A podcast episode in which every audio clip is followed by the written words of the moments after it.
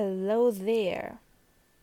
I'm Alexis and I'm a traveling witch photographer, somewhat newly in my hot divorcee era a la Mrs. Maisel, and I'm passionate about supporting creatives, artists, intuitives, and entrepreneurs grow successful careers so they don't have to settle for a life they hate. And Starry Sky and Witchy Things is part where I make that happen. On this show, I aim to make esoteric knowledge relevant to the challenges of the modern age, especially for women who want to be more empowered in who they authentically are. So, this space is like opening a bottle of rose with your friends and jumping around from fashion to sets to the mystery of, of the universe, because women can do both. We can be silly and love pretty things, and we can dive deep into intellectual rabbit holes and face our shadows like the brave warriors we are can be soft and bold, and we can refuse to be pigeonholed for how we look or what we like. And if you don't identify as a woman, you're welcome to, but this is the vibe. In this episode, I'll be talking about my experience studying with Lindsay Mack in their Intuition as a Spiral course and how that experience has shaped my approach to 2024 and this season of the podcast. I will also discuss the themes underlying 2024 as a number 8 in numerology. I'm going to age myself if you know your astrology, but I'm about to enter my 12th house profection. The 12th house, aside from being the title of the wonderful podcast from Holisticism, is the house of the subconscious and the hidden. It's associated to Pisces, so the liminal, and quite literally, it's like the womb for a baby ready to be born, as that's where the ascendant will fall and usher the first house, at least if you read your chart in Placidus. And I will keep that support from another time, don't worry about it. Although, if you're curious, you'll find it in the Capricorn season Witchy Musings on Substack. This house is both our self growth and our undoing, the place where our subconscious thoughts, beliefs, and fears are born. If you believe in past lives, it's where you find the imprint of those. So the 12th house does not just symbolize things that are hidden in our personality or life circumstances, but magic and spiritual studies also fall under the 12th house domain, as does sacred solitude.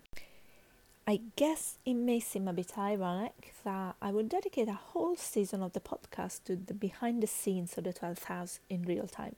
It would seem like a journey you might want to share in hindsight but something in my intuition said that I should, and so I committed myself to following it. Ever since its beginning a year ago, I set out this podcast to be less of a place where I'm the expert teaching you and more where we explore together. That's already countercultural because podcasts are becoming platforms for people to prove they know stuff about something. And I have a master's degree in history, so, to an extent, if you did not spend five years of your life researching the intellectual history of early modern Europe, then I do know something you don't. But I also don't know as much as I would after a PhD specifically on magic or any other topics that you might actually know more than I do. So, I'm learning and growing myself. And that's kind of the point. As we're reminded by the Eight of Pentacles in the Tarot, that mastery comes through repetition. And that's true of everything we do in life and of life itself. And next year is a number eight in numerology.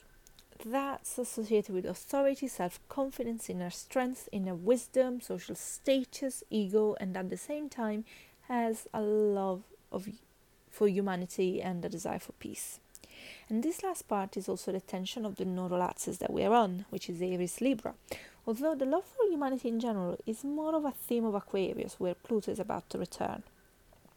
In fact, as I record this, it's at the degree of Capricorn, where it'll stay until January the 21st.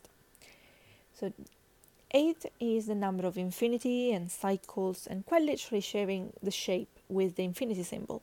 And it's also like the Ouroboros duplicated. And if you've never heard that word, it's unlikely you also have never seen the symbol before because it's ubiquitous in ancient cultures and in the esoteric tradition, especially in Hermeticism and Gnosticism. So the word derives from the ancient Greek and it's formed of two words, one for tail and one for eating, and it's the name for the symbol of a snake eating its tail, which symbolizes eternal cycles, renewal, and uh, other interpretations other cultures as well, but they all more or less have in common this theme of change and rebirth. The British cosmology and astrophysicist Martin Rees has used the image of the Ouroboros in his book Just Six Numbers, where he showed how the behavior and origins of the universe can be explained by just its numbers. And he wrote of the Ouroboros as symbolizing the intimate link between the microworld and the cosmos, as tail and head meet to complete the circle. So the as above, so below of the Emerald Tablet still echoes in the world of science as well as in the world of magic. The idea of duality and the cyclical natures of, well, nature is probably a given for most of you listening to this podcast. However, after taking the intuition as a spiral course with Lindsay, I have become more attuned to the nature of these cycles being less linear, for lack of a better word. I notice this in the way other people talk about the themes of past transits returning, for example, but somehow until this year I still had a sense of the cycle of the year that was modeled on the way that the Catholic liturgical calendar works. And if you haven't been raised in a liturgical church, you may not see where I'm coming from, but basically the church cycles through the life of Jesus, and therefore it is the same thing every time. To an extent, your mystical understanding being spiralic is an idea I had already encountered at an Advent retreat, I think in 2018, but it's not quite as obvious in that context as it is when working with magic and time not being linear to begin with. Anyway, there is a pressure in Catholicism that is sometimes transferred to other forms of spirituality, and that is that you need to be constantly moving forward and improving. Now, a true dark night of the soul is a mark of a saint, but it is also seen as something that quantum leaps their godliness. So it's still part of the striving for heaven narrative. While magic being spir- sorry, is about the unpredictability of the journey, or rather, the change is the only thing that you can predict, and it can be upwards trajectory or a downwards trajectory, and there is a lesson and a beauty in all of them. In some seasons, you practice and you'll it will look a certain way, but in others, the way that you used to practice will not be resonant. Even the things you still resonate with may look different in different seasons. So this is this underlying theme of this upcoming season of the podcast when we will be looking at the basics again through a different lens. The aim is to revise, adjust, reinforce, or shift the way we approach different aspects of cosmic witchcraft and star magic. And the change that is going to come is that alongside the free episodes, I will be offering classes looking more deeply at the transition between late antiquity and the 18th century, though I have been known for a deep dive in the history of the Golden Dawn every now and then. So I can't promise that I'm never going to go there. However, I promise they'll keep it mostly to before the Enlightenment, because that's when we still had the tradition of alchemy as cosmic magic, while the mid 1700s see a bit of a turn away from being rooted in nature towards what we know now as ceremonial magic and working with spirits as well as the Kabbalah. And that's not to say that these things were not a part of earlier traditions, the Kabbalah was a part of Hermeticism as early as the 15th century. That's like Giovanni Pico della Mirandola's Nine Hundred Theses, which is from 1486, or Heinrich Cornelius Agrippa, three books of occult philosophy, which we will be looking at both are highly syncretic texts that involve a version of the Kabbalistic ideas. However, the concept of magic, on which I already touched upon in season 2, if you don't want to wait until future episodes to find out, was still heavily influenced by elemental and celestial magic, with the intellectual basis of what would develop into ceremonial magic as just one of the three legs upholding the stool. And anyway, if you're interested in the classes, I'll talk about the practicalities at the end of the episode, so do listen until then. I just don't want to lose the train of thought now or force people to sit through a description when they are actually not interested in joining those. So I have been in switchy spaces for a few years between now and my teens, and it's not always talked about much outside of the ceremonial spaces, but there's just so much that we take for granted is just the esoteric tradition when it's in fact what the Golden Dawn did within their order. One such example is quite pertinent to our topic today, as we're introducing 2024 as a number 8 year. One way many witches and magicians think of the years is through the tarot, and this is where it gets interesting. We are thinking of the 8 as a strength here, using the order of the tarot that came to us with the Rider Waite Smith deck, as Pamela Colman Smith inverted the order of strength and justice in uh, from what it was in the Tarot de Marseille. Now we go over the whole situation with the tarot correspondences. Uh, I mentioned it in season one that I disagree with when looking at the tarot again later in the season. But for the not for now, the too long didn't read is that in order to match the way that the Golden Dawn had laid down the correspondences to the letters of the Hebrew alphabet, uh, we would have justice corresponding to Leo and strength to Libra, so they swapped them. And I have opinions about how that to me isn't even a bad correspondence to begin with, but it's even less so if you look at the Kabbalah. If you're not familiar with Jewish mysticism, the concept in question is the Sephiroth of the Tree of Life, which are the ten attributes through which the infinite be- for becoming the divine as, as we understand it reveals itself and continuously creates both the physical realm and the chain of higher metaphysical realms. And you might already be picking up just how much of magic is Kabbalistic without due credit. So the eighth Sephirah is Hod, which means glory, splendor, majesty, where form is given by language in its widest sense. And I have a personal pet theory that I have never had time to investigate that the Apostle John was in fact a mistake in this tradition. But anyway, the archangel in charge of the Bene Elohim, with the circle of angels, is the Archangel Michael. And if you know anything about the archangels, it's hard to see Michael's hagiography and think he can be limited to either justice or strength, as he embodies both and he is named as a warrior in the Bible and consistently in Christian tradition with the attributes that we know him by being established by the fourth centuries at the latest.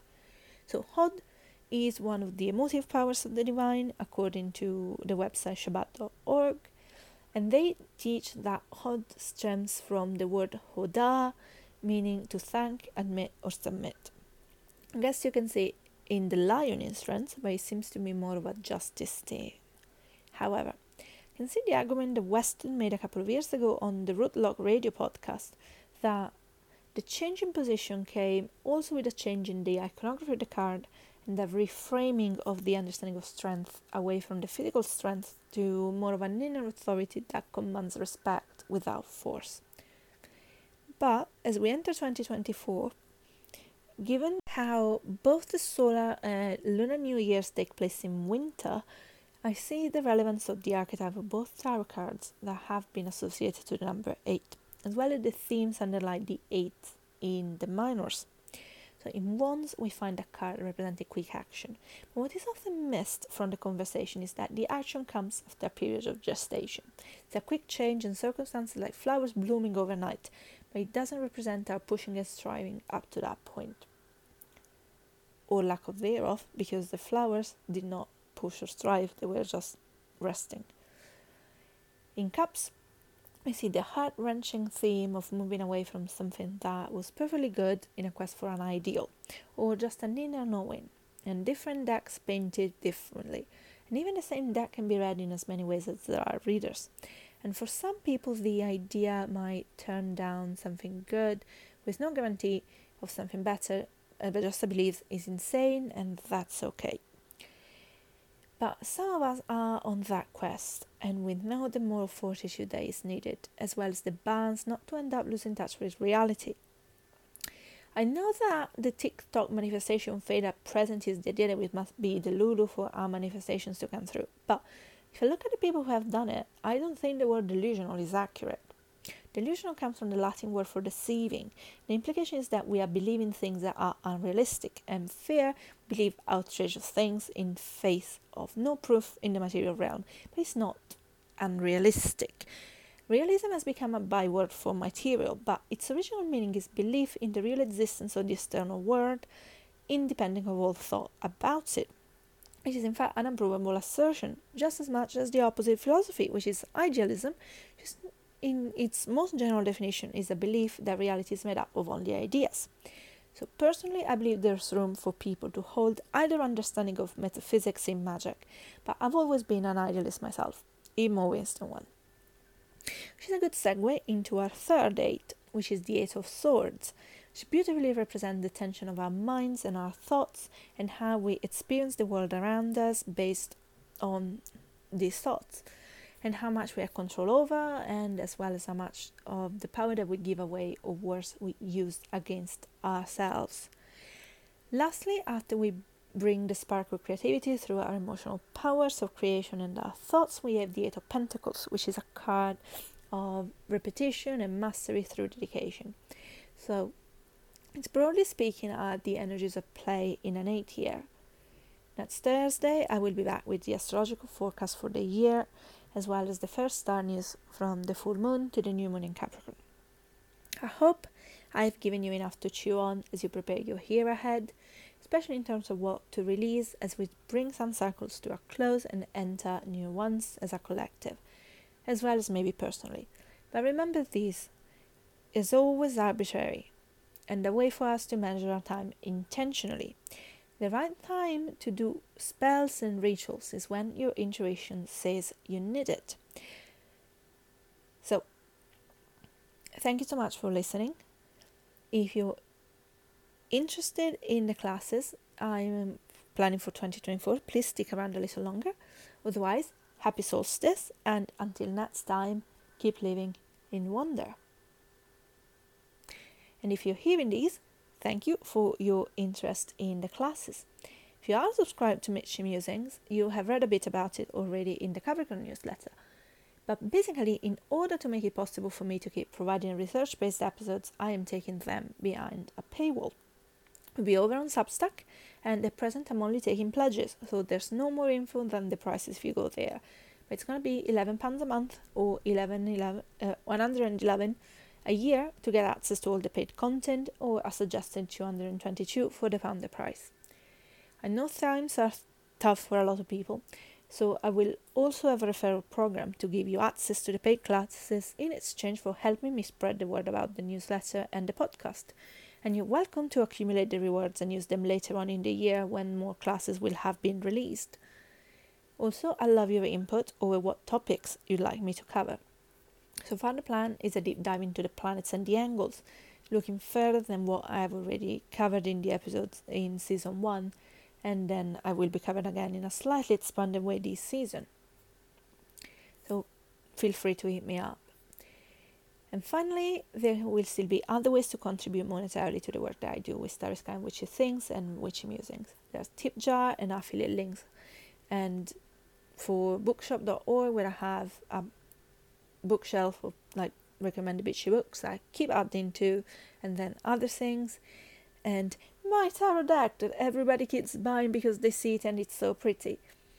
And also, if you can't prioritize investing in this project with money, you can help me in other ways that are free by sharing about it with people who could love it too and leaving a rating and review on Spotify and or Apple Podcast or nominating me for awards if you like. And if you leave a review and send it to me, you'll be entered in a giveaway for a Matrix of Destiny reading. And the same is true if you recommend Witchy Musings on Substack. I'm very, very, very grateful for your support this past year, and I look forward to bringing this new season to you. So, same place, same time next week.